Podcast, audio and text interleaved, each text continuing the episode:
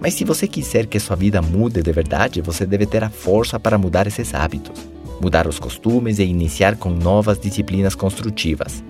Dizem que comer uma maçã todos os dias é um hábito saudável. Seria fácil iniciar com esse hábito? Claro que sim. E por que nós não fazemos? Porque é mais fácil comer um salgado. Seria fácil fazer atividade física? Sim. Só que é mais fácil ficar na cama dormindo até mais tarde todas as coisas que são fáceis de fazer são mais fáceis de não fazer e por isso se tornam difíceis.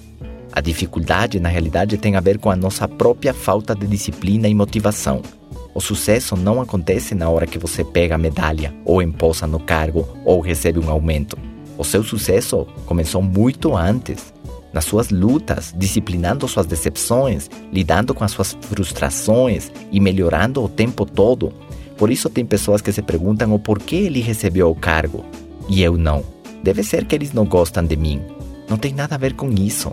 Ele reúne as características e você não. Mas nós somos iguais. Como pessoas, sim. Mas em hábitos, não. Ele veste melhor do que você, ele fala melhor do que você, ele pensa melhor do que você, ele tem melhores metas do que as suas, ele tem melhores hábitos do que os seus, ele é pontual, você não. Ah, então é por isso. Sim, é por isso. Ele merece mais do que você. Ele é mais disciplinado do que você. E ali estão as mudanças. Essa é a lista de mudanças.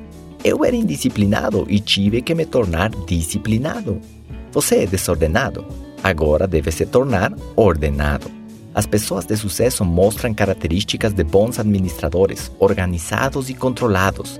Saem de férias e suas reservas estão prontas, são pontuais, Chegam com antecedência no aeroporto, está tudo sob controle, nada de surpresas desagradáveis, planejamento em cada passo, versus viver com os dedos cruzados, esperando que tudo dê certo, mas sem fazer nada. Sendo positivos, esperando que não cortem o seu telefone de casa e sabendo que você não pagou essa conta há vários meses. Esperando que o seu carro chegue no seu destino quando a luz da reserva de combustível está ligada faz meia hora. Essas pessoas sofrem surpresas desagradáveis e estresse desnecessário.